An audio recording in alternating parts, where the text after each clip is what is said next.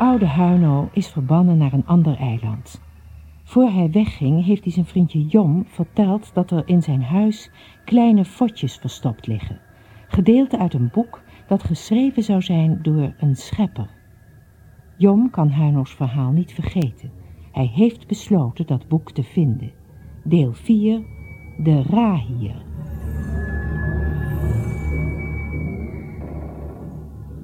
Op zo'n middag, toen Jom er weer even tussenuit geknepen was naar de kelder, kwam Halgo, zijn leermeester, hem achterna.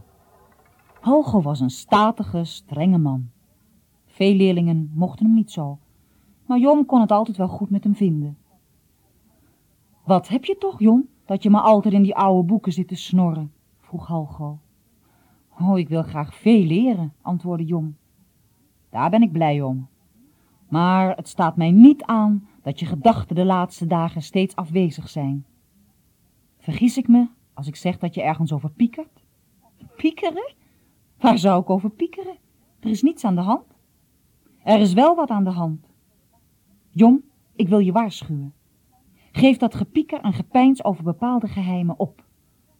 Als jij je gehoorzaam aan de wil van de domaai onderwerpt, dan zal alles in je leven op rolletjes gaan en de mensen zullen je op handen dragen. Jij kunt de hoogste sporten van de maatschappelijke ladder bereiken. Maar als je doorgaat met je dwarse nieuwsgierigheid en met je gevroed in zaken die je niet aangaan, dan zal het niet zo best met je aflopen. Hier in deze stille kelder kan ik rustig met je praten. Beschouw mijn raad als de raad van een vriend. Jon wond zich inwendig heel erg op door de woorden van Halgo. Hij voelde dat vader met hem gesproken had. Waarom al die geheimzinnig doenerij? vroeg hij scherp. Het lijkt wel of ik een schurk ben, alleen maar omdat ik wil weten welk geheim er voor mij verborgen wordt gehouden. Ik blijf zoeken, totdat ik alles weet. Halgo slaakte een diepe zucht. Toen draaide hij zich om en liep weg. Jong was geschrokken van zichzelf. Wat had hij gezegd? Zou vader hem nu van school nemen? Zou u nu nooit het ambt van bestuurder meer kunnen bekleden? Het klamme zweet brak hem uit. Snel ging hij terug naar het klaslokaal. Het viel hem op dat Halgo de verdere dag erg koel tegen hem deed. Heel anders dan gewoonlijk. Jon wist niet wat hij moest doen om de man weer gunstig te stemmen. Het leek wel of Halgo hem niet eens meer zag en, of niets de scheiding die tussen hen gekomen was me ongedaan kon maken. Het was een hele opluchting dat vader Jon geen straf gaf voor zijn opstandige woorden tegen Halgo. Toch wist Jon zeker dat Halgo er met vader over had gepraat. Hé, hey, vader deed juist bijzonder aardig. S'avonds liep hij vaak even met hem op en vertelde hem over allerlei problemen over zijn werk. Hij gaf Jon duidelijk het gevoel dat hij later zijn opvolger zou worden en dat hij hem nu al wilde inwijden in de problemen van een bestuurder. Jon vond het eigenlijk wel moeilijk dat vader hem zoveel aandacht gaf. Nu voelde hij zich iedere keer als hij nadacht over het geheim van het boek een huigelaar. Vader stond zo ver van hem af. Op een rustdag, de enige dag in de week waarop hij thuis bleef van school, liet vader het snelste rijtuig dat hij had inspannen. Zin om een stukje te rijden? vroeg hij opvallend vriendelijk. Tuurlijk, voor een rijtoer met die prachtige paarden was Jom altijd wel te vinden. Het viel Jom op dat er geen bedienden meegingen, dat vader zelf mende. Ook dat gebeurde niet vaak. Waar gaan we eigenlijk heen, vader? vroeg Jom. Je zult ervan opkijken. Vader trok aan de leidsels en de twee paarden stoven vooruit. Wat is vader toegeeflijk de laatste tijd, dacht Jong. Ik zie ook nooit meer die rimpel tussen zijn wenkbrauwen. Ze reden door dorpen, bossen, langs boerderijen. Jom genoot steeds meer. De mensen aan de kant van de weg groetten steeds heel beleefd als ze deftige rijtuig van de bestuurder langs zagen komen. Na een uur rijden kwamen ze door een voor Jom onbekend stadje. De violette rotsen waar Jom zo vaak de zon achter had zien verdwijnen, kwamen dichterbij. Waar gaan we nou eigenlijk heen, vader? durfde Jom te vragen. Ik zal het je maar zeggen, zei vader. We gaan een bezoek brengen aan de hoogste man van ons eiland. gaan we op bezoek bij de Domai? riep Jom. Nee, laat me uitspreken. De Domai mogen we toch helemaal niet bezoeken. We gaan naar Rahir. Hij die het contact tussen de Domai en ons mensen onderhoudt. De Rahir? Jom zag er tegenop de Rahir te ontmoeten. Hij had zoveel gehoord over de machtige man. Nadat ze nog ongeveer een uur gereden hadden, bereikten ze een vruchtbaar dal. Het lag beschut tegen de gure winden, waardoor er heel veel mooie bomen, struiken en planten konden groeien. Midden in dit dal, op een zacht glooiende heuvel, lag een glanzend wit gebouw. Het paleis van Raïr. Jom keek zijn ogen uit. Wat lag het paleis daar schilderachtig tegen die achtergrond. Wat was het sierlijk en smaakvol gebouwd. Vader liet het rijtuig de lange oprijlaan opdraaien en reed met ingehouden vaart naar de vorstelijke woning toe. Overal langs de laan stonden vruchtbomen, waaraan de verrukkelijkste vruchten rijpten. Bij het paleis werden ze opgewacht door enkele bedienden, die het rijtuig stalden en de paarden naar een grasveldje brachten. Jom en vader werden de ruime ontvangsthal binnengeleid, waar ze al spoedig begroet werden met een krachtig, mogen de Domaai leven. Vader en Jom antwoordden met, en hij leidde ons voor altijd. Het was Rahir die daar tegenover hen stond.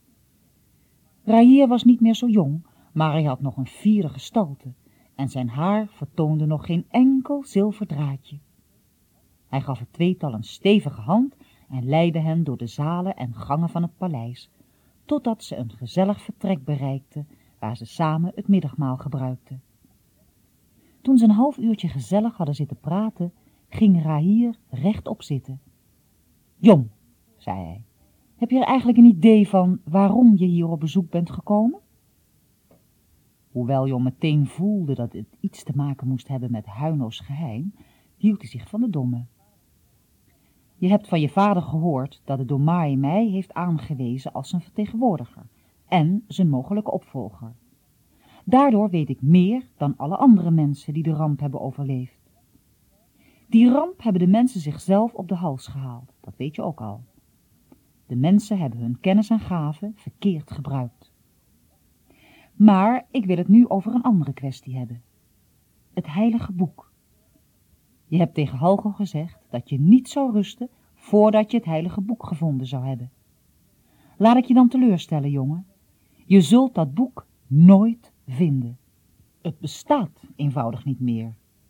Misschien is er hier of daar een fragment bewaard gebleven, maar daar zul je toch niet veel uit wijs worden, want ze zijn vaak geschreven in een van de vele talen van de oude wereld, en die kan buiten ons Domai niemand meer lezen. De Domai kent het boek waarschijnlijk heel goed, maar hij haat het, en dat moet voor ons als zijn volgelingen reden genoeg zijn om het ook te haten. Als jij, de zoon van een zeer belangrijk leidsman, een slecht voorbeeld geeft, wat moet er dan van onze nieuwe wereld terechtkomen? Vergeet niet dat de Domai het plan heeft om vanuit dit betrekkelijk geringe eiland de hele wereld te gaan koloniseren. En dat hij eenmaal de hele wereld volgens zijn regels en wetten bestuurd wil hebben. Deze plannen zijn zo verheven en geweldig en vormen zo'n uitdaging dat ieder eraan mee moet werken. Zie je dat nu zelf niet in? Geef er eens antwoord op. Hera hier, zei Jom toen er even een stilte viel. Ik heb de laatste tijd veel over alles nagedacht. Maar weet u wat me zo verbaast? Spreek vrij uit, zei Rahir. Voor ons hoef je niets te verbergen. Waarom staat het door mij ons toch niet toe dat boek te lezen? Als u en vader en ik vrij zijn om in dat boek te lezen, dan kunnen we hem toch even goed dienen en even goed ons volk leiden? Rahir schudde glimlachend het hoofd. Jij denkt te veel, jongen, zei hij. We zullen nu niet veel meer praten. Ik heb gezegd wat ik zeggen moest. Alleen nog één waarschuwing, jong. De Domai duldt in onze samenleving geen mensen die zijn wil negeren. Ieder die tegen zijn gezag ingaat, zal dat vroeg of laat tot zijn eigen schade ervaren. Wij als leiders hebben de taak om de mensen een rustig en gelukkig leven te bieden. Alles wat daartegen ingaat is een aanslag op de hele samenleving. Dat moet je goed begrijpen. Ik begrijp het nu wel, antwoordde Jon met gebogen hoofd. Ik wist het wel, zei vader verheugd. Ik wist het wel. Als Rahir met je zou spreken, zou je tot andere gedachten komen. Rahir legde zijn hand op Joms hoofd en zei... De volgende week heb ik een gesprek met de Domai. Dan zal ik nog eens jouw naam ter sprake brengen. De Domai is zeer geïnteresseerd in jonge mensen die eenmaal onze taak kunnen overnemen. In onze jonge jaren hebben we allemaal wel eens met vragen te kampen gehad. Die tijd hebben je vader en ik ook gekend. Maar wanneer je je verantwoordelijkheid weet, is het met al die problemen snel gedaan. Nu Jom, je vader en ik hebben nog enkele bestuurlijke aangelegenheden door te nemen die je toch niet zullen interesseren. Ik zou zeggen, maak een fijne wandeling door de tuinen. Als je Torst de tuinman tegenkomt, zeg hem dan dat hij een paar honingappels geeft. Dan kun je de beroemde vruchten uit mijn tuin zelf eens proeven. Jom stond op. Over de honingappels had hij al dikwijls horen spreken. Hij zou op zoek gaan naar Torst de tuinman.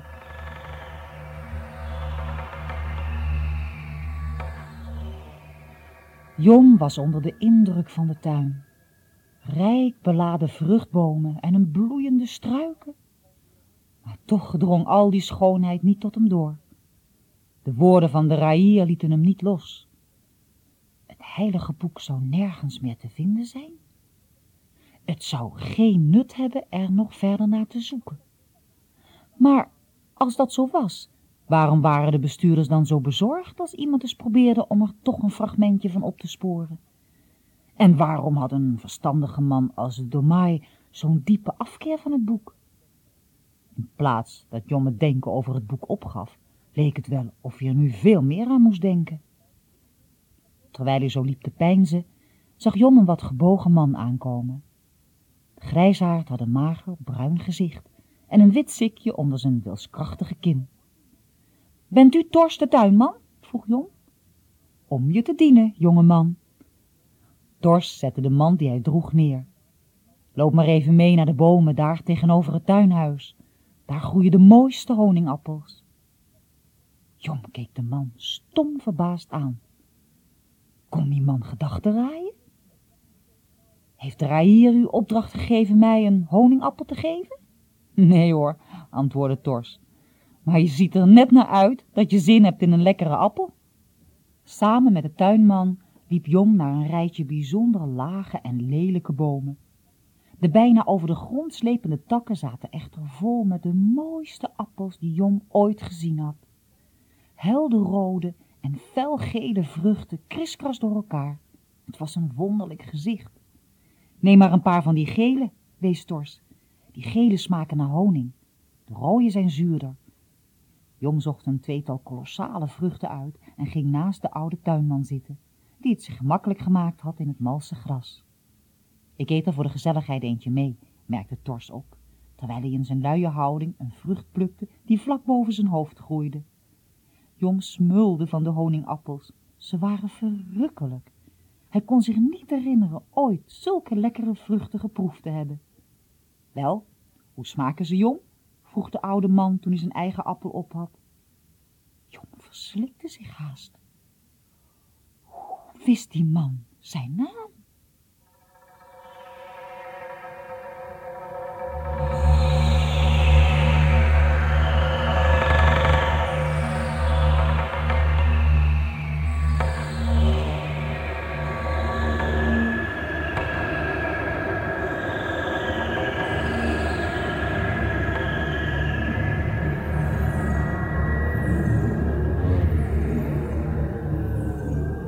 Dit was het vierde deel van Het geheim van de Doemai.